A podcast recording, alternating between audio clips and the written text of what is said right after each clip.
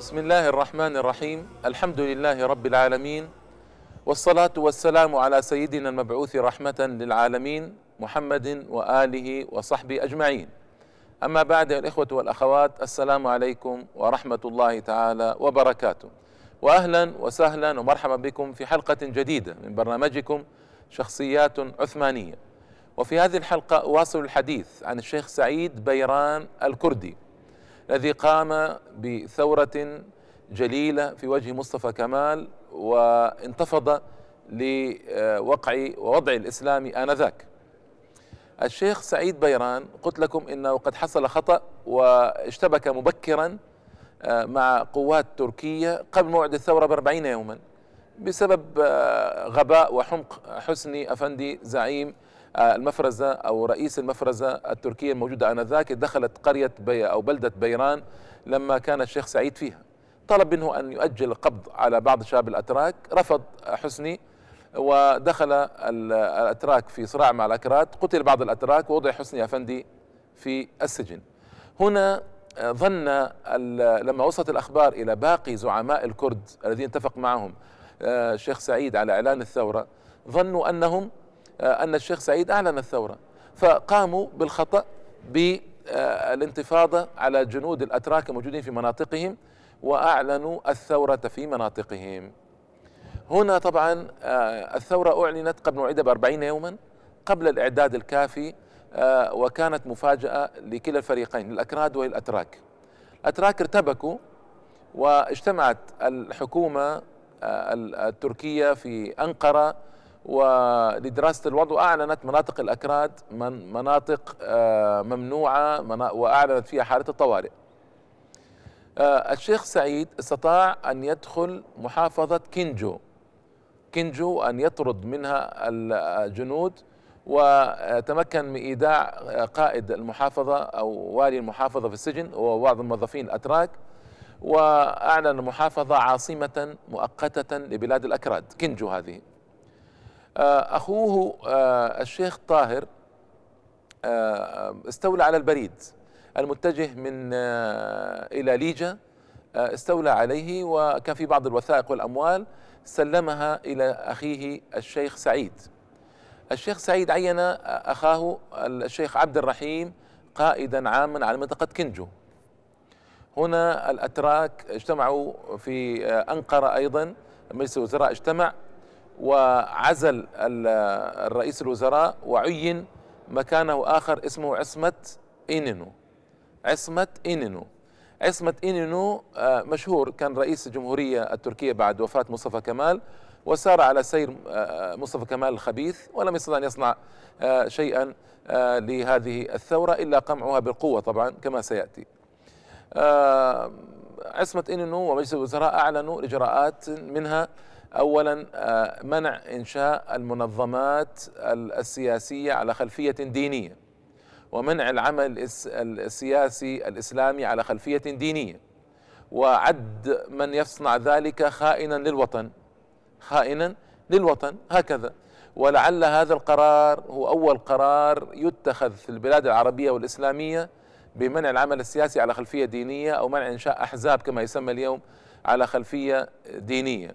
هذا كان ربما في ظني والله أعلم انه أول قرار اتخذ في العالمين العربي والإسلامي في هذه القضية الحرجة. منع إقامة أحزاب على أساس ديني. آه وعد من يفعل ذلك خائنا للوطن ووضع ذلك في نصوص الدستور. وهذا طبعا يجرم كل من يصنع ذلك ويحكم عليه بالإعدام. أيضا الأستاذ آه أيضا مجلس الوزراء اتخذ قرار بإنشاء محكمتين. محكمة في أنقرة ومحكمة في مناطق الأكراد. أما محكمة أنقرة فليست مطلقة الصلاحية. لابد إذا حكم القضاة بالإعدام أن يعودوا إلى مجلس الوزراء المصادقة على أحكام الإعدام. أما محكمة مناطق الأكراد فكانت مطلقة الصلاحية. تحكم بالإعدام وتنفذه على من شاءت بدون رجوع إلى أحد. هاتان محكمتان إذن. الشيخ سعيد التف حوله عشرون ألف من الجنود الأكراد وأخذوا بعض المناطق الأخرى. هنا بدأ حركتهم تتوسع بدأ تخا... بدأ الارتباك يظهر على الحكومة التركية. آه الذي حصل في النهاية الإخوة والأخوات أن الشيخ سعيد أصدر أمرا بالزحف على ديار بكر. ديار بكر ديار حصينة قلعة حصينة وبلدة آه قوية فيها كثير من جنود الأتراك. آه وفيها مدافع. آه ليس لا يملكها الشيخ سعيد.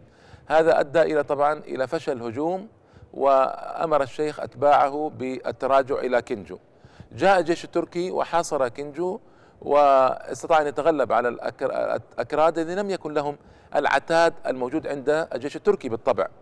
وهذا أمر معلوم. الجيش التركي جيش قوي ومدرب ومن أحدث الجيوش ودخل الحرب العالمية الأولى. صحيح أنه انهزم لكنه اكتسب خبرة. كبيرة وكبيرة جدا في الحرب. فما يقوم أمامه يعني حرب آه، عصابات أستطيع أن أسميها.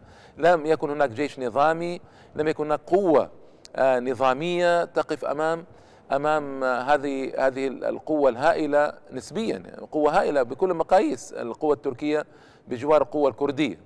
فهذا طبعا أدى به إلى أن يستسلم في محافظة كنجو. وأن يقبض عليه هو وعدد من أتباعه وأنهى الأتراك الثورة بسرعة في الحقيقة بسرعة أنهيت الثورة في غضون شهور قليلة. آه لم تأتي على ثمرتها.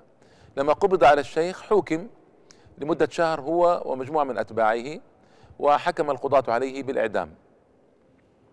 آه أخذوه إلى ديار بكر ينفذ فيه حكم الإعدام في ساحة الجامع الكبير في ديار بكر نصبوا له مشنقة وجمعوا الناس ونفذوا فيه حكم الإعدام في آه، سنة 1926 1926 في 30 من يونيو. 30 يونيو أي 30 من الشهر السادس من سنة 1926 توافق والله أعلم سنة 1334 بالتاريخ الهجري. 1334 آه لما صعد على منصة الإعدام أظهر شجاعة فائقة وفائقة جدا يعني في الحقيقة وقال إن الحياة الطبيعية في آه، طريقها إلى النهاية. الحياة الطبيعية يقصد أنه حياة الإنسان آه، ستنتهي بالإعدام. آه، لكن الحياة الحقيقية ستبدأ. ويكفي أننا لن نخجل أمام أحفادنا أبدا. ويكفي أننا وقفنا أمام أعدائنا. ونفذ فيه حكم الإعدام رحمة الله تعالى عليه. وانتهت بذلك ثورة الأكراد آه، تقريبا. آه، هنا طبعا بعد إعدامه رحمة الله تعالى عليه آه الذي حصل أن الحكومة أو الأتراك الجند التركي نكل بالأكراد تنكيلا فظيعا إلى سنة 1928 حتى برد الجيش التركي يعني ظل سنتين ينكل بالأكراد حتى يمنعهم بعد ذلك من الثورة مستقبلا. وطبعا آه، هنالك محطات كثيرة في هذه الثورة آه، ثورة الشيخ سعيد الكردي وكلام طويل لا بد من إبرازه وبيانه. هو كالتالي في الحقيقة. أولا أن الشيخ سعيد ثار قبل أن آه، تنضج الثورة. فلم يعد لها إعدادا إيمانيا كافيا ولم يعد لها إعدادا عسكريا كافيا. هاتان النقطتان مهمتان جدا. آه، إنما كما قلت لكم بوغت وفوجئ بما جرى في بدته بيران وبوغت أيضا بوغت أيضا بما جرى من إعلان باقي القوات الثورة.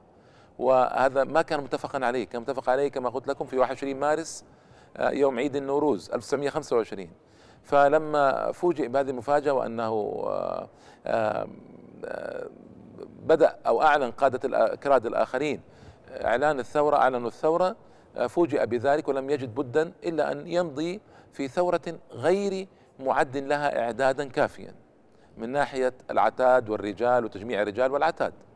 أيضا في ظني والله أعلم أنه ما أعد لها اعدادا جهاديا تربويا ايمانيا. لماذا؟ هناك نقطة مهمة. الأكراد أيها الإخوة والأخوات عرضوا لتشريد وعرضوا لتنكيل وعرضوا لإبعاد لإبعاد عن قضية عن قضيتهم الإسلامية. يعني صارت قضيتهم قضية كردية محضة. قضية آه، كرد وترك ولم لم تكن قضية إسلامية واضحة في أذهان كثير من الأكراد. فجمعية آزادي التي قامت ورأسها خالد جبري ثم رأسها الشيخ سعيد بيران كانت للأسف الشديد كانت قومية. آه، جمعية تعالي وترقية كردستان هذه جمعية أخرى كانت أيضا قومية.